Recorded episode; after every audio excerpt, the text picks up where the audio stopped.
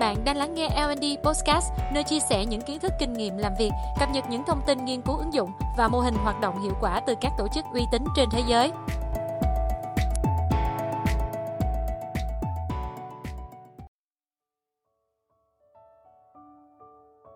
Nghiên cứu của nhà tâm lý học người Mỹ Jerome Bruner cho thấy thông điệp được truyền tải qua câu chuyện có khả năng tạo ấn tượng đáng nhớ gấp 22 lần so với thông tin đơn thuần.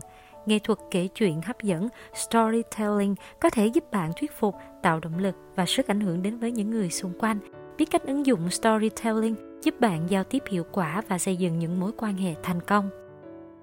Hôm nay, LD Postcard và Thảo xin chia sẻ với các bạn về 6 gợi ý để thành công với nghệ thuật kể chuyện storytelling.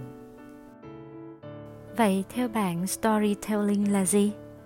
Storytelling là nghệ thuật giao tiếp sử dụng lời nói và hành động để kể một câu chuyện kích thích trí tưởng tượng của người nghe và thúc đẩy hành động của họ sau đó.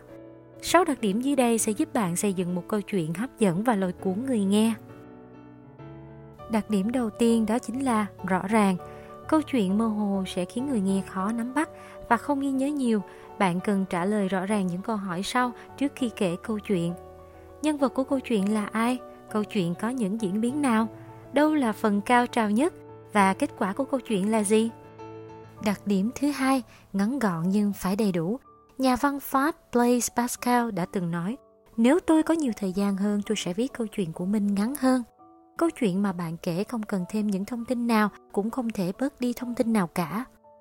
Đặc điểm thứ tư, đáng tin cậy.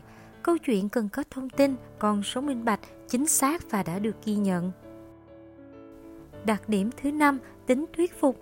Một câu chuyện thành công cần dẫn dắt người nghe hành động. Sau khi nghe câu chuyện về sự phát triển của công ty, người nhân viên cần được truyền cảm hứng để nỗ lực hơn nữa, tạo ra những thành tựu đột phá. Đặc điểm thứ sáu, đáng nhớ, câu chuyện của bạn cần có tính lay động, tạo ấn tượng với người nghe. Hãy tìm tình tiết cao trào trong câu chuyện và nhấn mạnh vào đó trước khi tiết lộ kết quả cuối cùng.